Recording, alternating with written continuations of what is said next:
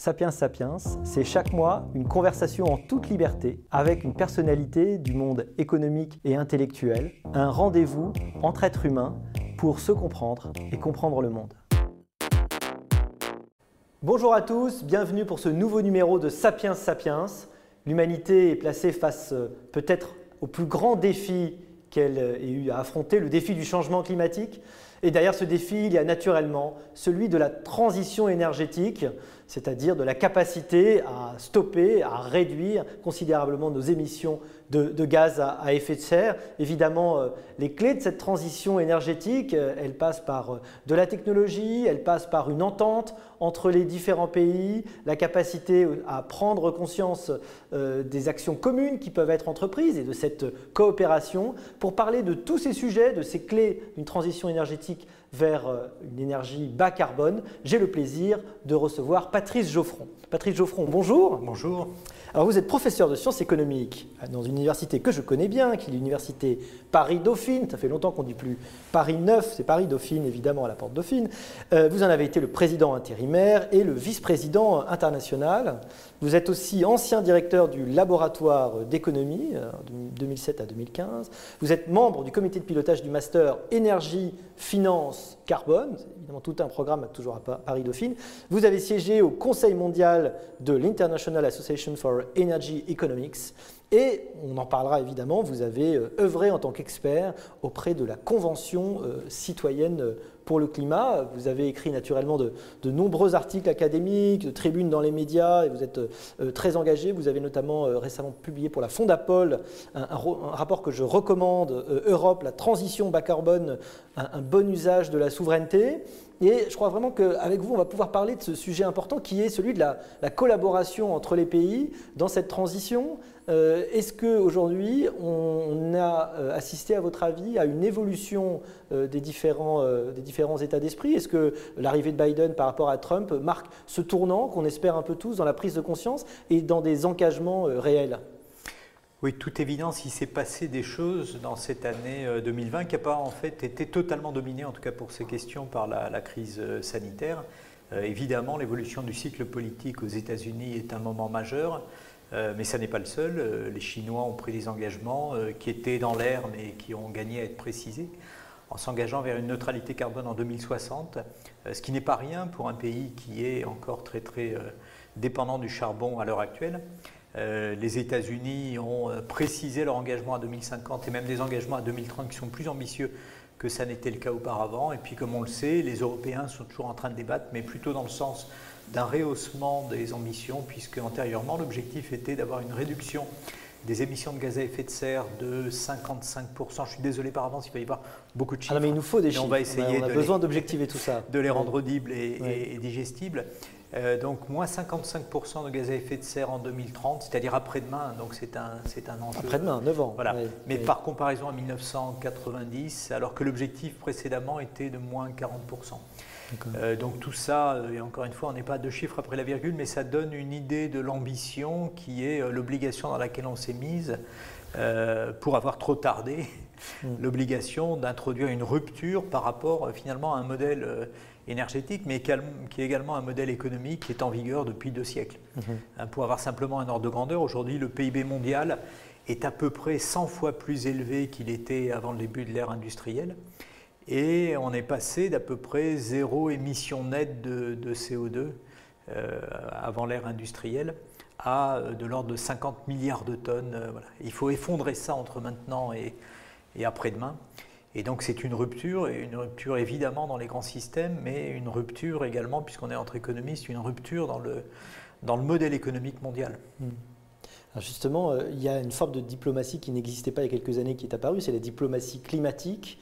On a l'impression qu'évidemment elle est très compliquée, et puisque évidemment on est entre économistes, on comprend bien qu'il y a toujours ce phénomène du passager clandestin qui fait que chaque pays a tout à fait intérêt à ce que les autres fassent les efforts dont on va profiter collectivement, mais personne n'a envie de le faire. Comment on arrive aujourd'hui, est-ce qu'on arrive à convaincre les pays de faire réellement ces efforts? C'est quoi les mécanismes qu'on peut mettre en place justement d'incitation? Il y a toujours question d'incitation en économie.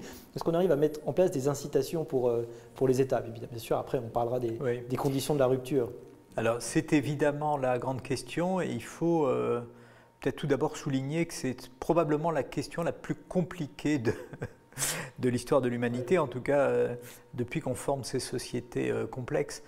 Parce que, premier élément à garder à l'esprit, une partie du CO2 qui a été émis dans l'atmosphère par le premier pays émergent, qui était le Royaume-Uni de Dickens, donc au 19e siècle, une partie de ce CO2 a encore un effet sur le changement climatique aujourd'hui, au début du 21e siècle.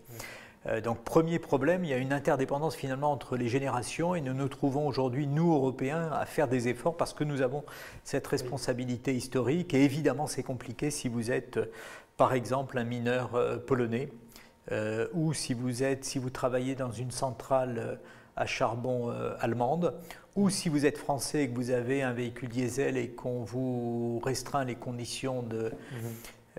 d'utilisation, finalement vous vous retrouvez à devoir payer une dette qui a été contractée pendant 2 siècles et évidemment dans le débat public c'est très difficile à rendre audible.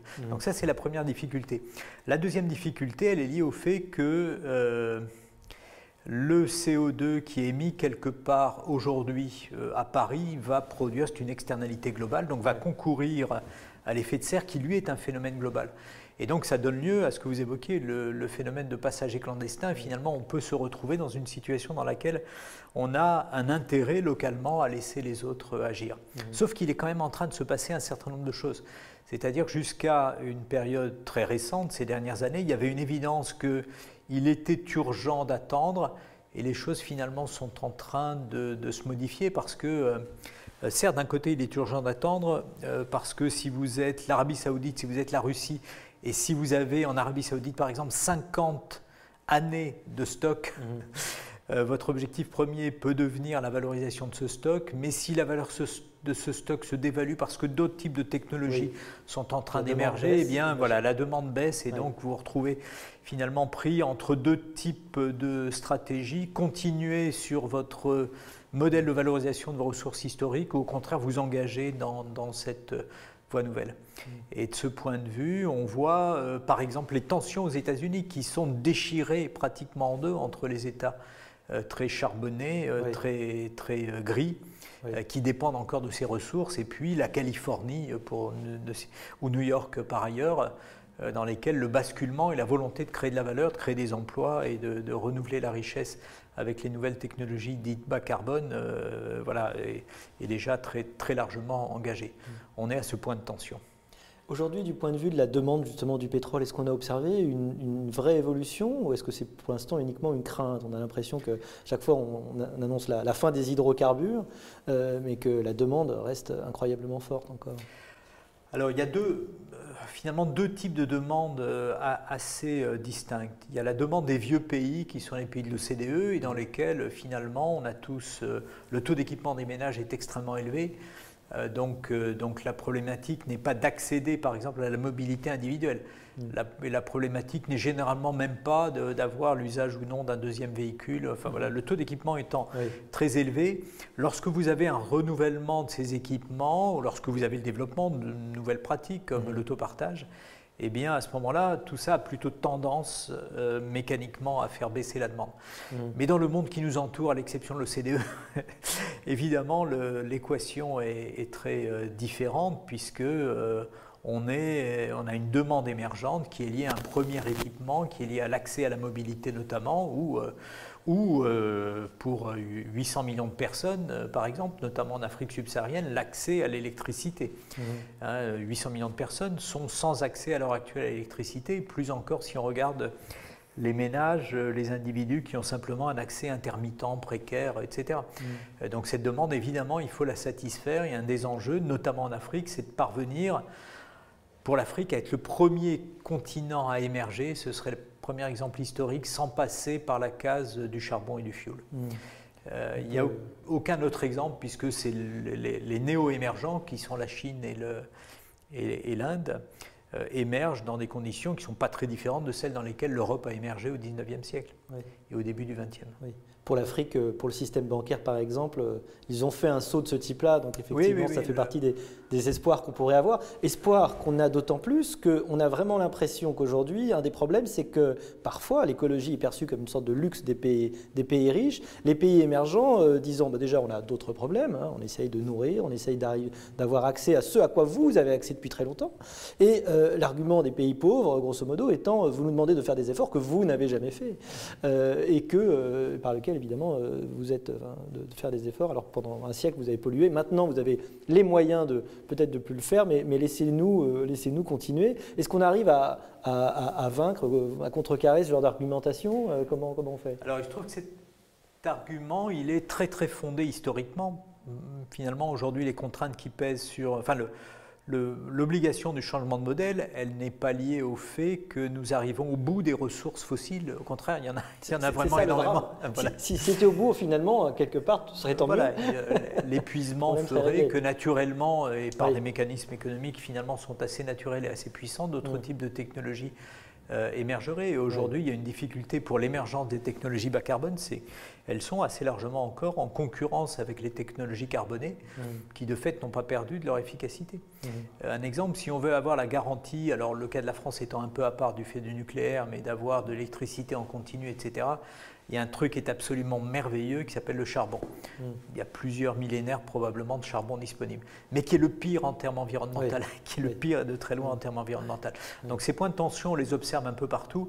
La solution finalement, elle est la suivante et elle est dans les mécanismes de l'accord de Paris, qui, à la différence du protocole de Kyoto qui crée des obligations, là on est dans une logique très différente qui consiste plutôt à être sur des démarches volontaires d'engagement et au cœur de tout ça, il y a un engagement des pays qui ont des responsabilités historiques et dont nous sommes à financer la transition dans les pays en voie de développement.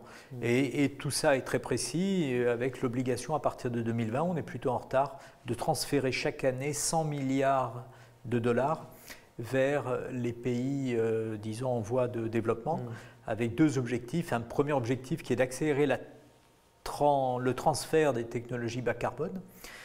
Les coûts du photovoltaïque, on est en train d'effondrer un peu partout de par le monde, du fait notamment du déploiement en Chine, mais du déploiement en Allemagne, du déploiement dans des tas d'endroits en Europe. Eh bien, cette baisse des coûts doit permettre finalement de développer désormais dans des conditions qui sont économiquement tout à fait soutenables ces capacités en Afrique et finalement de passer de...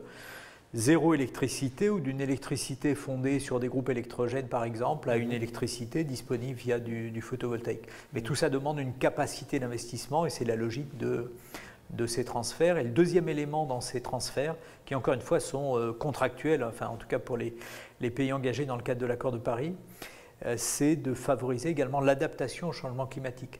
Parce qu'il est à peu près acquis que, en tout cas il n'y a pas de modèle qui... produisent des résultats différents de celui que je vais évoquer, au terme de cette phrase un peu alambiquée. Donc il y a peu d'espoir de rester sous les 2 degrés à la fin du siècle.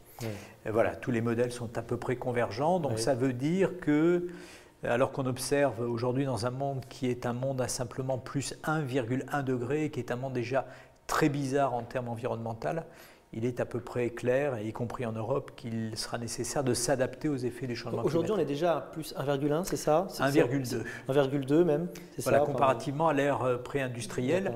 Donc la marge par rapport à… – Qui resterait 0,8 d'ici la fin du siècle ou plus à monter, c'est ça l'idée? Non, non, c'est d'ici là. Ça paraît pas beaucoup. C'est d'ici là. Oui, oui, non, c'est… évidemment, c'est très peu, donc on est dans une situation d'urgence, et ce qui vient conforter l'idée que… l'essentiel va se jouer entre 2020 et 2050. On ne peut pas se permettre de repousser après 2050, c'est-à-dire aux générations futures de fait, l'effort. L'effort doit être entrepris dès à présent.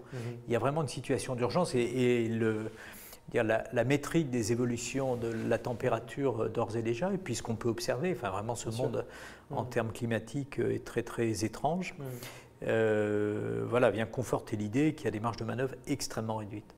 Alors, vous avez en effet soulevé un point qui paraît important, c'est qu'à la fois il faut faire des choses pour empêcher que ça s'aggrave et à la fois on sait que quoi qu'il arrive, de toute façon, on est sur une sorte d'air qui va faire que RE2RE, qui va faire que un élan qui fait que naturellement on ne va pas pouvoir éviter ces évolutions qui vont avoir des changements sur les endroits qui vont pouvoir être habitables vraisemblablement, des populations dont on sait qu'elles pourront peut-être plus continuer à vivre au même endroit. Il y a ces enjeux-là aujourd'hui aussi dans les négociations et les prises de conscience qui peut y avoir. Alors, qu'est-ce qu'on fait, quoi? Non seulement, on a deux niveaux sur lesquels il faut agir, quoi, en même temps. Oui, quoi. Oui, il y a, et c'est probablement un levier. J'ai essayé de le dire directement. La trouille est en train de s'installer. Oui. Aujourd'hui, être climato-sceptique. Machiavel disait que la peur, c'est ce qui fait bouger les hommes. Voilà. La peur et la nouveauté, je crois. Et il se trouve que chaque année qui passe depuis le début de ce siècle montre que le changement climatique n'est pas une évolution théorique du tout, ouais, et qu'elle s'est inscrite dans le quotidien de beaucoup d'humains. Et on l'observe, y compris dans des climats tempérés comme le nôtre. Mmh. Donc, de ce point de vue, il devient très, très compliqué de dénier la réalité de ce phénomène. Mmh.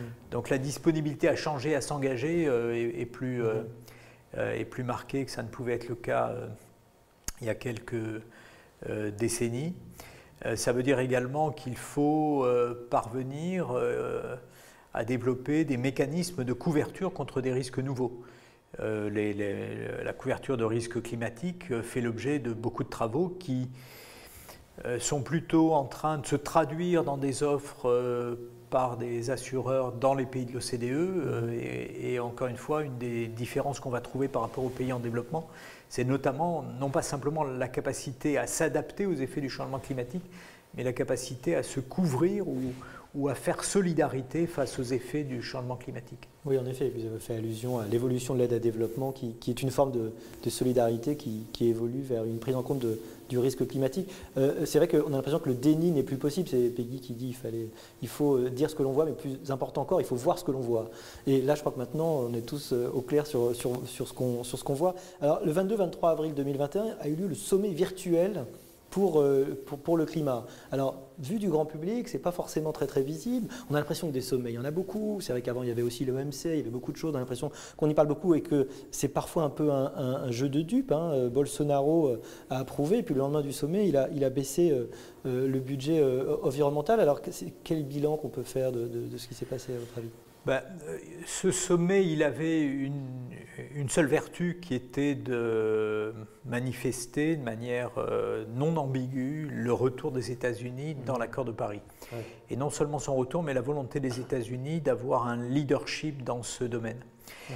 Et finalement, ce qui peut se passer par ailleurs au Brésil ou dans des pays un peu satellites par rapport à ces questions, évidemment, à la fois peut être important, notamment parce qu'au Brésil se joue la question de l'Amazonie, mais de fait le vrai enjeu est de savoir si une compétition ou non est en train de s'installer entre les Européens, les Chinois et les Américains dans le domaine des technologies bas carbone. Mmh. Et non seulement ce retour sur le front diplomatique des États-Unis, mais également la traduction sonnante et trébuchante dans le plan de relance, fait qu'il y a une réalité qui est non ambiguë de cet engagement des Américains, et qui est cohérent également avec ce qu'on sait de la puissance industrielle dans différents domaines des États-Unis, parce que cette transition énergétique, évidemment, lorsqu'on la visualise, et lorsqu'on ferme les yeux, on ne va pas le faire là, on visualise des éoliennes, de grands objets techniques de cette nature. Mais c'est également beaucoup de données, beaucoup de plateformes, et donc les GAFA vont être des acteurs très puissants de cette transition. Absolument. On a fait des rencontres de la France qui gagne tout récemment, avant d'enregistrer, sur ces questions. On s'est rendu compte que les données étaient le point commun de toutes ces nouvelles technologies qui permettent de moins gaspiller l'eau, de mieux ramasser les déchets et évidemment d'utiliser moins d'électricité. Comment on décarbone concrètement l'énergie? C'est quoi la clé? Alors, si on peut être simple. Rappelons tout d'abord que ce n'est pas gagné. Si on regarde le bilan énergétique mondial en énergie primaire, aujourd'hui on est à 81% d'énergie fossile. C'est fou, voilà. On a l'impression qu'on… Alors ces trois énergies n'ont pas les mêmes méfaits, si on peut dire. Si vous voulez produire de l'électricité avec du charbon plutôt que du gaz, avec le charbon, vous émettez à peu près 2 fois plus de CO2, et puis vous émettez des tas de cochonneries dans l'air, notamment des particules fines, qui donc, polluent et ont un effet à la fois en termes sanitaires qui est très élevé, la mortalité en Europe un peu élargie est d'environ 400 000 morts par an. 400 000 morts dû par an. Au charbon. 400 000 morts. Non, pas uniquement dû au charbon, mais dû à la pollution de l'air. Et le charbon, notamment dans l'Est de l'Europe, étant une partie prépondérante de l'explication. Donc c'est un phénomène qui, hors Covid, doit nous interpeller, et plus encore au sortir du Covid. L'ordre de grandeur pour la France, c'est 50 000 morts chaque année liées à la pollution de l'air. Donc il y a les externalités globales dont on a beaucoup parlé, mais il y a également ces externalités locales qui doivent être prises en compte. Et donc je reviens au point de départ, 80% aujourd'hui du bilan mondial, ce sont des énergies fossiles. Alors le bilan est un peu différent si on regarde sous l'angle de la production d'électricité, où il y a un très très fort développement de renouvelables qui a été poussé notamment par des subventions publiques, mais qu'il est de fait de moins en moins, parce qu'il y a beaucoup d'endroits de par le monde où produire de l'électricité solaire ou produire de l'électricité éolienne désormais est à peu près rentable. D'accord. Ce que j'allais dire, c'est le drame jusque-là, c'est que le coût des hydrocarbures, en effet, comme on a trop de stock, c'est trop banal, on peut en trouver trop facilement, et c'était tellement plus tentant, effectivement, de les utiliser plutôt que d'autres technologies. Donc là, vous dites, on est à un tournant où vraiment, sans subvention, on arrive à avoir des énergies renouvelables qui sont rentables. En tout cas, le temps joue en faveur de ces technologies. Alors, pas dans toutes les filières. Certaines filières, on parle beaucoup d'hydrogène, sont moins matures. Il faudra attendre les années 2030 et voire plus pour observer leur mise réelle en concurrence avec leurs concurrents fossiles. Aujourd'hui, l'hydrogène au niveau mondial est produit et gris, c'est-à-dire produit à base de fossiles à peu près à 95%. Oui, souvent l'hydrogène, mais ça dépend comment on le produit. Voilà, voilà. Et donc, il y a une vocation à ce que de l'hydrogène décarboné, vert notamment, se développe, mais aujourd'hui, évidemment, la concurrence ne peut pas s'établir par les coûts. En tout cas, si on essaie de regarder ce qui pourrait se passer dans notre décennie, première raison d'espérer, il y a des technologies qui sont poussées depuis une vingtaine d'années qui maintenant arrivent à maturité, notamment pour ce qui est de la production d'électricité, alors qu'ils ne sont pas ces énergies sans présenter des difficultés spécifiques. Le charbon, il y en a beaucoup, et le charbon permet de produire une électricité disponible constamment, ce qui n'est généralement pas… La fameuse intermittence. Voilà, le cas de l'électricité la nuit, c'est à peu près garanti, et du vent, selon le vent, pour ce qui est de l'éolien. Donc se pose la question de la gestion de ces grands systèmes dans lesquels on va avoir de plus en plus de moyens de production qui seront à production variable ou intermittente, ce qui va supposer d'être apte à réorganiser ces systèmes. Alors réorganiser ces systèmes, c'est notamment avoir des moyens de stockage. Aujourd'hui, pour l'essentiel en Europe, les moyens de stockage puissants dont on dispose, c'est l'hydroélectricité. On stocke de l'électricité potentielle sous forme d'eau. Ça ne suffira pas à mesure du déploiement des renouvelables, donc il faudra aller vers d'autres moyens de stockage, notamment des batteries. Mais ça ne suffira pas. Et il faudra introduire, ce qui n'est pas encore le cas chez les ménages, ce qu'on appelle de la demand response, c'est-à-dire de l'adaptation du côté de la demande. Aujourd'hui, vous et moi, en tout cas en tant que Français, qui est une espèce de paradis électrique, on n'a jamais eu à se poser la question de la disponibilité de l'électricité au moment où on souhaitait l'utiliser. Eh bien, peut-être qu'à l'avenir, cette question se posera. Alors, elle se posera également via des mécanismes d'incitation. Peut-être que l'électricité qui nous sera proposée par EDF ou d'autres. Il y a déjà des variations de prix, il y a des heures pleines, des heures creuses, un petit peu, mais c'est très très fin. C'est très très fin. Et surtout, vous n'avez pas de variations qui prennent en compte le fait que on est à un moment où, usuellement, il n'y a pas de tension, mais en mer du Nord, le vent a baissé. On pensait compenser avec du solaire espagnol, mais qui n'est pas disponible à ce moment-là. Et au milieu de la plaque, qu'est-ce qu'on fait? Est-ce qu'on va puiser de l'eau des barrages? Mais peut-être qu'il est moins coûteux de vous demander à vous et moi d'utiliser notre micro-ondes un peu plus tard, ou notre grille-pain un peu plus tard, ou peut-être un peu plus tôt si on est en mesure d'anticiper ce type de phénomène. Donc, ça paraît singulièrement compliqué à imposer. Sauf si sauf si les décisions sont automatisées, parce que c'est peut-être pas… Voilà. Après, et c'est là qu'on retrouve le monde des données, c'est là qu'on retrouve… il faut essayer de se se figurer un monde, et notamment des observations de notre quotidien à la maison, assez différents relativement notamment à nos équipements à l'heure actuelle. Tout ça pourra évoluer, évidemment, si on a plus d'équipements qui sont pilotables à distance. Oui.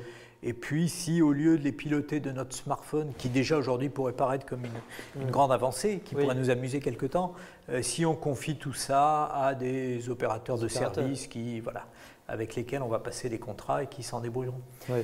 L'exemple typique, c'est le lave-linge que tout le monde fait tourner à 19 h, paraît-il, quand il rentre.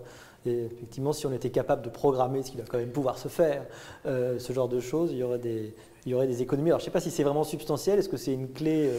Est-ce que ça résout le problème? En tout cas, ce que l'on sait, au-delà du caractère substantiel ou non, c'est qu'on va de fait avoir du mal à s'en passer. En tout cas, si on veut, dans la course contre la montre dans laquelle nous sommes, ça va être très compliqué d'attendre 2040 ou 2050, c'est-à-dire le moment où très probablement on aura massivement des batteries disponibles, etc., qui feront qu'on se préoccupera probablement de beaucoup moins de ces problématiques d'intermittence.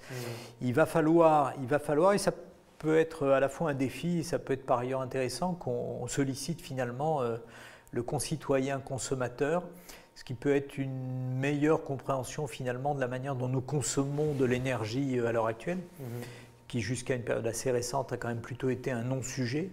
Les seuls prix de l'énergie, c'est tout à fait étonnant d'ailleurs, auxquels nous étions confrontés, auxquels nous sommes confrontés visuellement, c'est le prix à la pompe. Oui.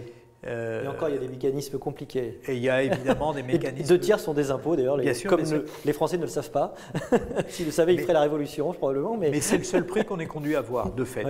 Vraiment voir et voir se dérouler sous nos yeux. Hein, on est assez peu à voir la passion des compteurs électriques au point de surveiller nos compteurs électriques, même si désormais, en tout cas en France avec Linky, c'est possible. Et donc voilà, on est…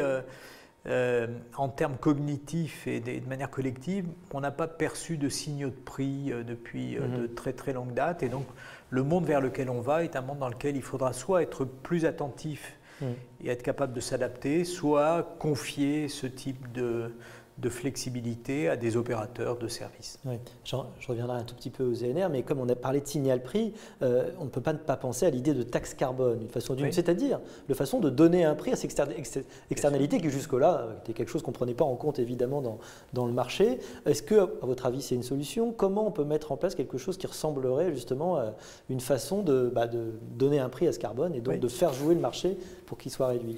Alors, oui, c'est indispensable, précisément parce que nous sommes dans une course contre la montre et le temps qu'on a perdu au cours de ces dernières décennies, on est contraint de le rattraper désormais. Et un accélérateur, eh bien, c'est de pouvoir mettre un prix sur le CO2. Alors, sauf que c'est compliqué, on a pu le voir en France… Parce que socialement, politiquement, je ne sais pas comment le dire. Oui, mais parce que finalement, il y a des problématiques d'acceptabilité qu'on peut tout à fait comprendre. Finalement, de rehausser le coût. En fait, ça revient à augmenter le prix des produits que vous consommez, tout simplement. Exactement. Exactement.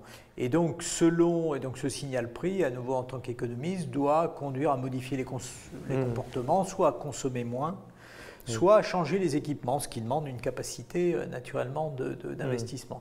Mais si vous vous retrouvez dans la situation où vous ne pouvez ni réduire vos consommations par obligations qui sont liées notamment au transport, ni investir, eh bien ça aboutit à la situation qu'on a vécue en 2018 en France et qui correspond à une très mauvaise anticipation parce que finalement, dès lors qu'on met une taxe sur un sous-jacent, une espèce de machin qu'on ne contrôle pas qui s'appelle le baril de pétrole. Oui. La France n'a aucune prise, n'est pas price maker sur le prix du pétrole. Donc si vous mettez une taxe sur un baril, évidemment, vous vous mettez en risque d'une inacceptabilité de cette taxe si le prix du baril augmente. Et comme le prix du baril est défini quelque part entre Riyad, Moscou et Washington, sans passer par l'Europe, évidemment, il y avait cette forme de sensibilité. Et donc ce qu'il aurait fallu faire, c'est… notamment clarifier d'une part les enjeux et clarifier également l'allocation du produit de cette taxe.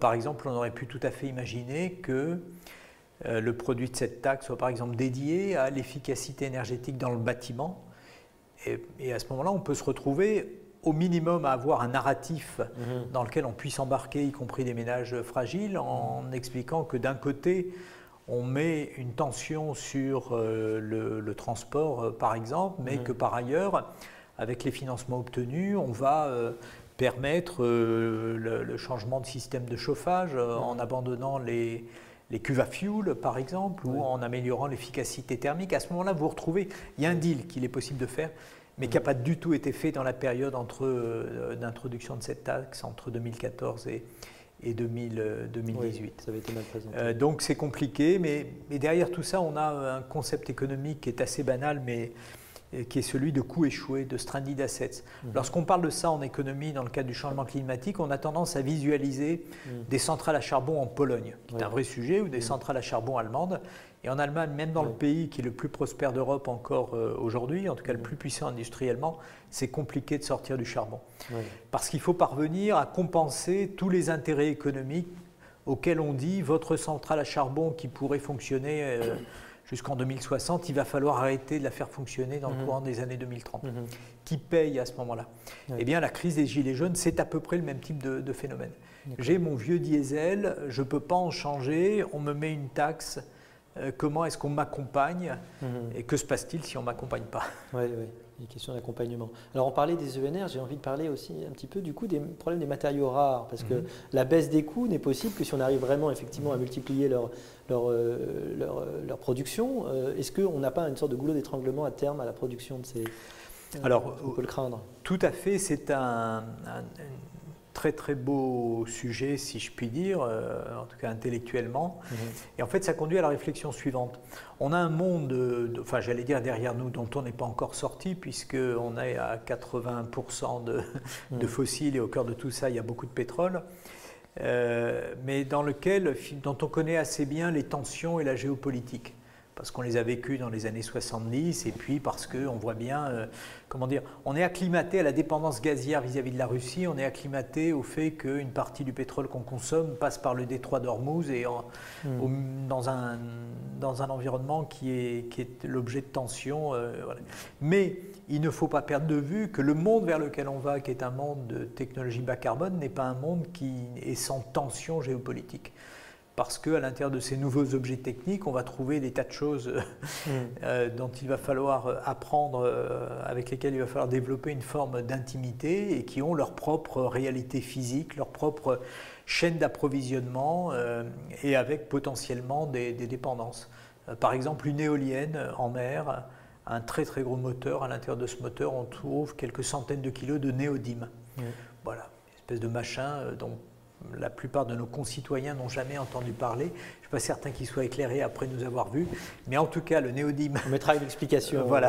On ne le produit pas en France et ça pourrait être un objet également de dépendance à l'avenir. Et donc cette dépendance, on en a eu un tout petit aperçu il y a quelques semaines dans le détroit, dans le canal de Suez, lorsque le canal était bouché, voilà, le canal était bouché, on s'est aperçu qu'à l'intérieur de ce porte-container, il y avait des tas de choses qui nous sont utiles au quotidien et qui pouvaient arrêter des chaînes de production. Et bien voilà, il faut se figurer que dans le domaine des renouvelables, dans le domaine du stockage, il y a également ce type de problématique. Malheureusement, le temps file extraordinairement sur ces questions. On pourrait en parler des heures. Il faudra que vous reveniez. Alors, traditionnellement, Sapiens, ça se termine en vous demandant comment on devient économiste et comment on choisit sa spécialité, comment on y vient. Alors, le choix de la spécialité sera peut-être plus glorieux que celui du devenir d'économiste. Il y a beaucoup d'universitaires qui en fait sont des étudiants qui se sont jamais pas réussi à déterminés. Voilà. Donc passons là-dessus. Le choix de la spécialité en fait a été relativement tardif. Moi j'ai plutôt un passé au début des années, dans le courant des années 2000, d'économiste du monde des télécoms.